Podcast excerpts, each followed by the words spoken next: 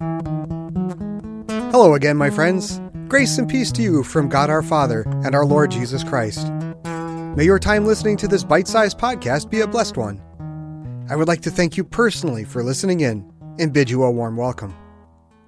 What better time is there than the days after Easter to start something new? It was only last week that we started our Gospel Daily Prayer series. So if you missed the first week, you can easily go back and find our podcast archives and catch up to us. It's especially easy if you subscribe. This week, our studies will be based upon John chapter 20. If you're unfamiliar or just not a numbers guy like me, this chapter begins right after the resurrection of Jesus with Mary finding the empty tomb. It talks about the most famous foot race in history between Peter and John. John won, by the way, to Jesus' place of burial, only to find it empty.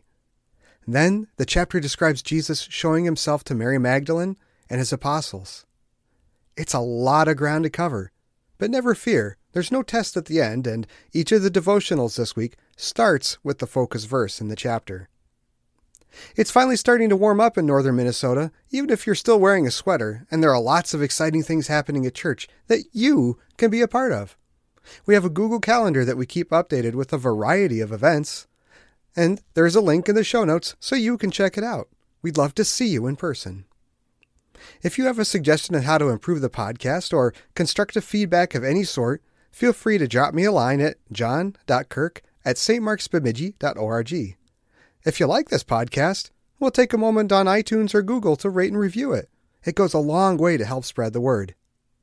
I've definitely gone on long enough today, so without further delay, let's take a listen to what's in store. Christ is risen. He is risen indeed. Alleluia. Amen.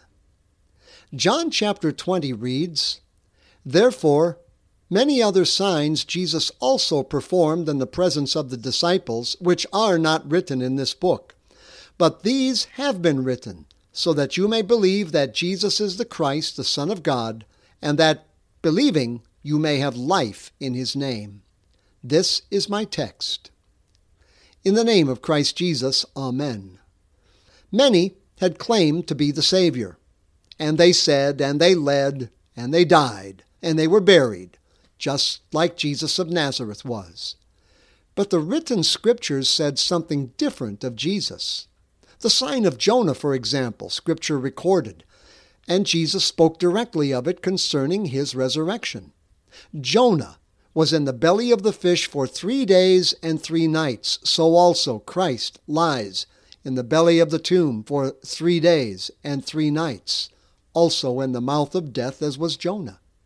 Remember, on Good Friday, even before the sun had set, he died and was buried, and he rested on the Sabbath in the grave the entire Sabbath?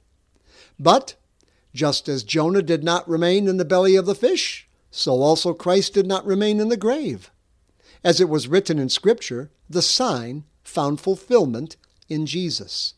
And there were many other signs that Jesus himself did that weren't even written down during Jesus' ministry. But these things were written concerning this joyous, victorious resurrection of Christ as it actually occurred and became revealed. The entire Bible, all of it, proclaims to us and teaches about Jesus. You can read it yourself. And it has the power to work faith in the hearts of those who do. As Jesus arose out of death, so we too believe he is the Son of God.